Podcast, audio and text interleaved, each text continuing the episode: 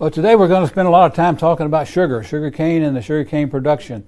Uh, as you know, this is one of our bigger field days, and we're very interested in trying it virtually for a change, not because we wanted to, but because we have to with all the pandemic that's going on.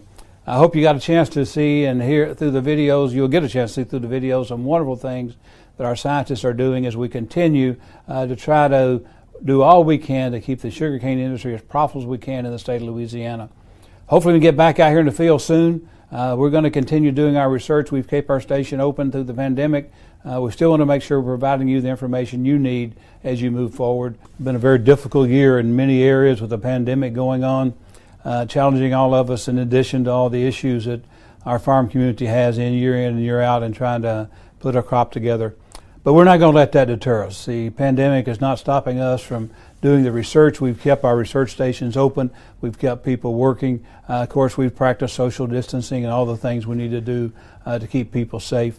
Uh, it's important for us to get information out for you and that you can use in your daily operations, and that's what we're trying to do with these virtual field days. We've been very pleased with the response we've got. A lot of people are, uh, are looking in, looking on, and trying to learn from what we're doing. We're going to continue to serve Louisiana agriculture, and we're not going to let a pandemic stop us from doing our jobs and for doing what the people of this state expect of us. The pandemic is one thing. We've also got a great deal of social unrest. I know on LSU campus today uh, we're dealing with a lot of issues relative to uh, racial justice and inclusion, equity, uh, just a number of different types of things. I want you to know the LSU Agricultural Center, LSU College of Agriculture are strongly committed uh, to diversity, inclusion, equity, and opportunity uh, for the citizens of the state. We're here to serve all the citizens of the state.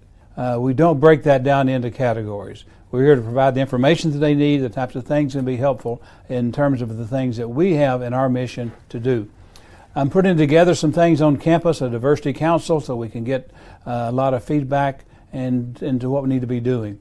What I've learned so far in talking to my students and some of our faculty and staff is we need to do a better job of listening, we do a better job of looking at things we can put into action to make people feel comfortable with what they're doing. And we want to make sure that everybody feels included in the message and the narrative that's going on. Uh, we can do better. I can do better, and we're going to do better in the future. And we appreciate your continuing involved with us. We do serve all the citizens of the state of Louisiana. Enjoy the virtual field day. Uh, it'll give you a chance to step back and relax and see some things we're doing. Uh, keep in touch with us. We want to make sure that we're doing what needs to be done for the sugarcane industry in the state of Louisiana.